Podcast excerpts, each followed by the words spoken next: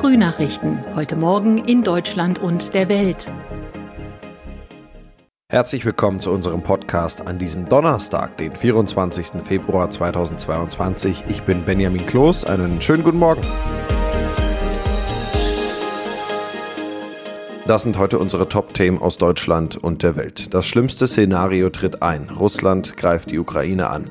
Auto, Bahn, Strom, alles wird teurer. Die Ampelkoalition beschließt Entlastungen und in England gibt es keine Corona-Regeln mehr. In der Ukraine ist das schlimmste Szenario eingetreten. Der ukrainische Präsident Zelensky hat im ganzen Land den Kriegszustand ausgerufen. Zuvor hatte der russische Präsident Wladimir Putin eine Militäroperation gegen das Nachbarland angeordnet. Das Auswärtige Amt hat deutsche Staatsangehörige in der Ukraine erneut und dringend aufgefordert, das Land zu verlassen. Diana Kramer berichtet aus Berlin. In der Ukraine finden Kampfhandlungen und Raketenangriffe statt, schrieb das Auswärtige Amt heute und aktualisierte damit seine Hinweise.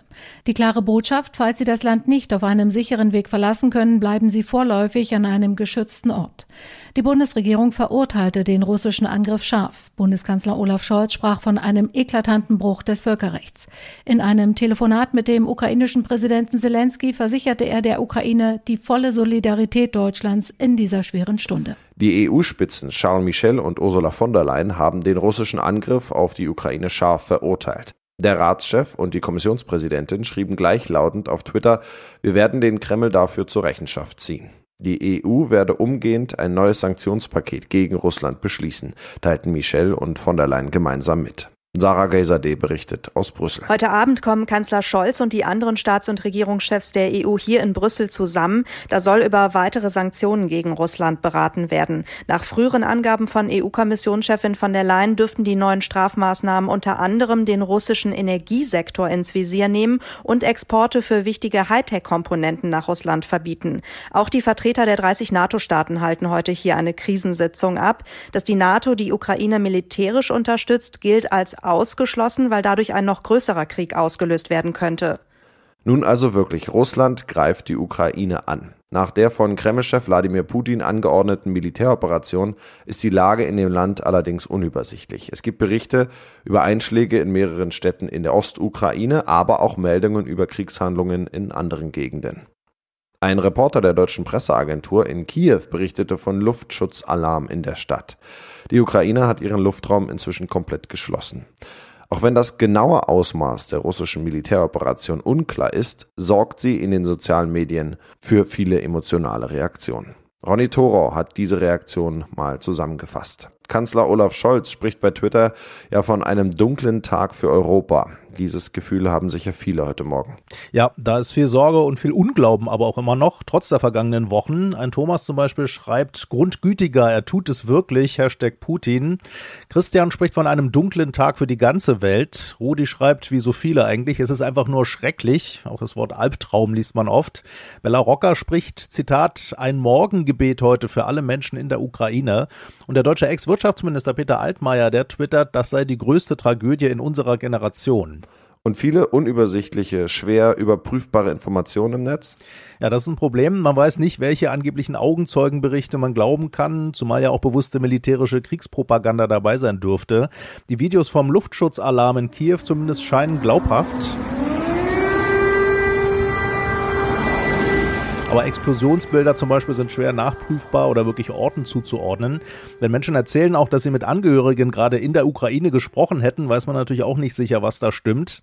Ja, und so klammern sich manche an einigermaßen sichere Fakten, posten zum Beispiel Bilder vom Luftraum, wie Flugzeuge gerade alle einen Bogen um die Ukraine machen. Das zumindest dürfte stimmen. Es gibt auch Landkarten, wo angeblich Russland genau angreift, aber da wird es dann natürlich sehr unsicher.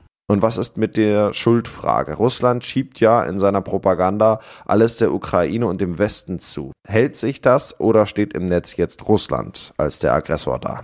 Ja, also da habe ich jetzt nicht das Gefühl, dass außer aus bestimmten Ecken, sagen wir mal AfD zum Beispiel, noch irgendeine Unterstützung wirklich für Russland und Präsident Putin käme. Im Gegenteil, es werden jetzt gern Äußerungen von denen zitiert, die Russland da lange verteidigt und eine Invasion für absurd erklärt haben. So zum Beispiel Sarah Wagenknecht noch vor ein paar Tagen bei Anne gerne will. Ich meine, Russland, das ist ja relativ deutlich, haben faktisch kein Interesse daran, in die Ukraine einzumarschieren. Natürlich nicht. Ja, dazu schreibt jetzt zum Beispiel Dirk, ich hoffe, dass Sarah Wagenknecht genauso schlecht schlafen kann wie die armen Menschen in der Ukraine jetzt. Wegen der anhaltenden hohen Spritpreise will die Ampelkoalition die Pendlerpauschale in der Steuererklärung anheben. Die am 1. Januar 2024 anstehende Erhöhung der Pauschale für Fernpendler wird vorgezogen und beträgt damit rückwirkend ab dem 1. Januar 2022 38 Cent. Außerdem sollen die Verbraucher ab Juli keine EEG-Umlage über die Stromrechnung mehr zahlen. Das von der Koalition beschlossene Entlastungspaket ist milliardenschwer. Clemens Kurt berichtet. Der große Wurf bei den Entlastungen ist es nicht, aber immerhin der Einzelne wird es doch im Portemonnaie spüren. Auf zehn Punkte haben sich SPD, Grün und FDP verständigt. Strom wird günstiger, die Fahrt zur Arbeit ebenso.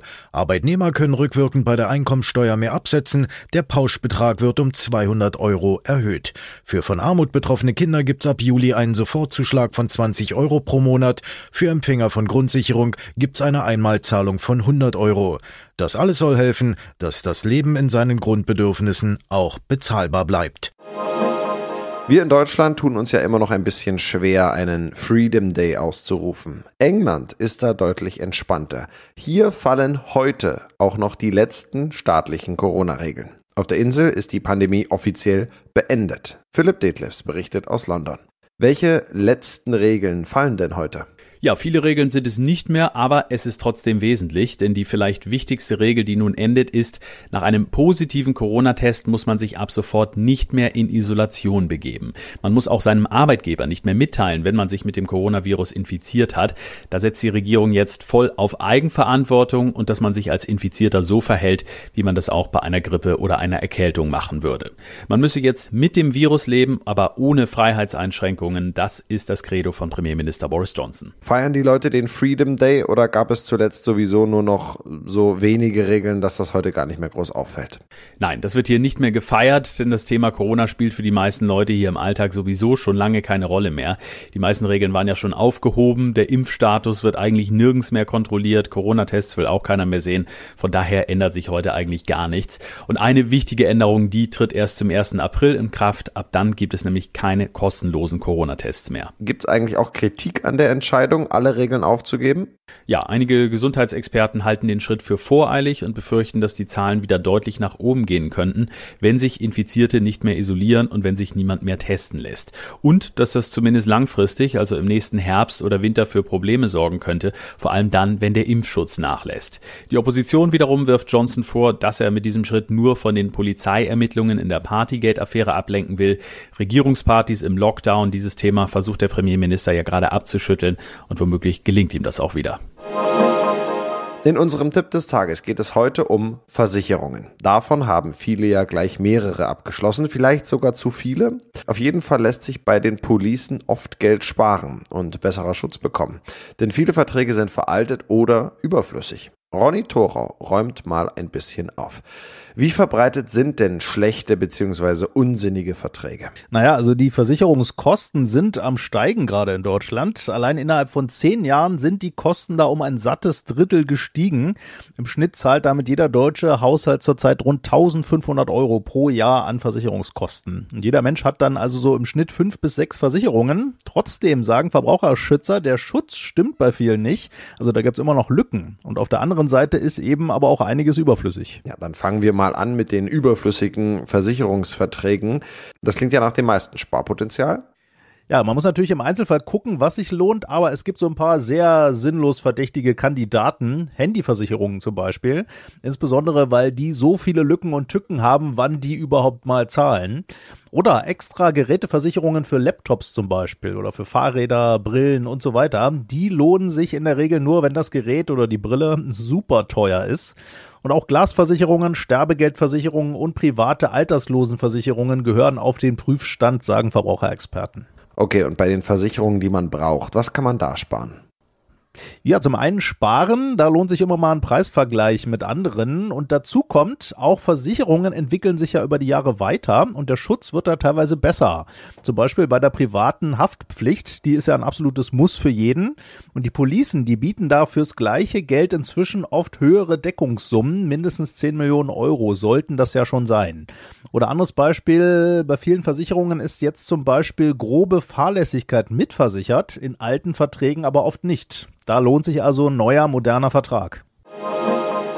Und das noch tanzende Bären, die im rechten Arm eine Krankenschwester, im linken eine schunkelnde Prinzessin halten und es irgendwie auch noch hinkriegen, ein Kölschglas zu halten. So könnte es heute wieder in Köln aussehen.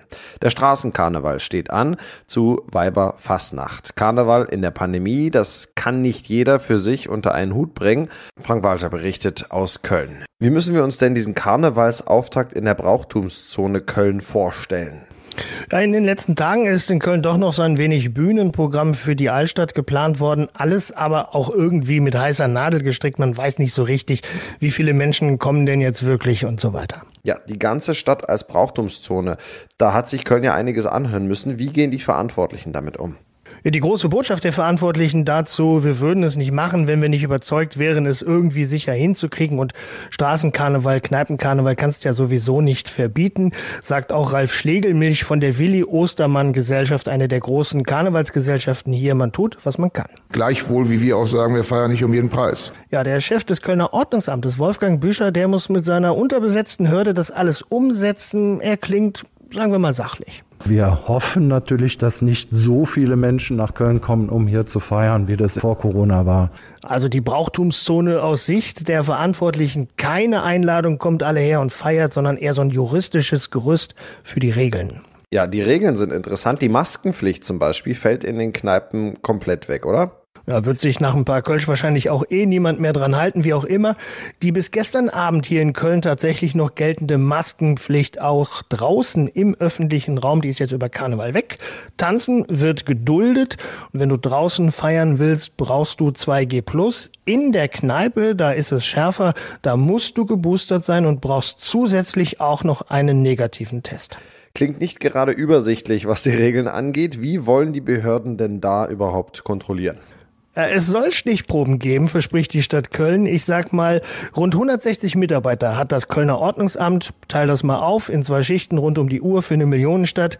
Die Wahrscheinlichkeit, dass du in London oder in Paris während der Rush Hour erwischt wirst, wenn du bei Rot über die Ampel gehst, ist sicher um ein Vielfaches höher. Aber wenn du erwischt wirst, dann drohen je nach Verstoß Strafen von 250 bis 5000 Euro. Ja, das war's von mir. Ich bin Benjamin Kloß und wünsche Ihnen noch einen schönen Tag. Bis morgen.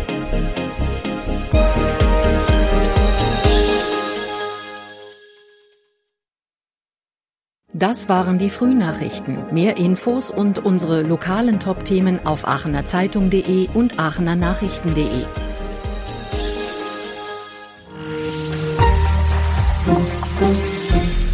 Die Frühnachrichten sind ein Podcast aus dem Medienhaus Aachen.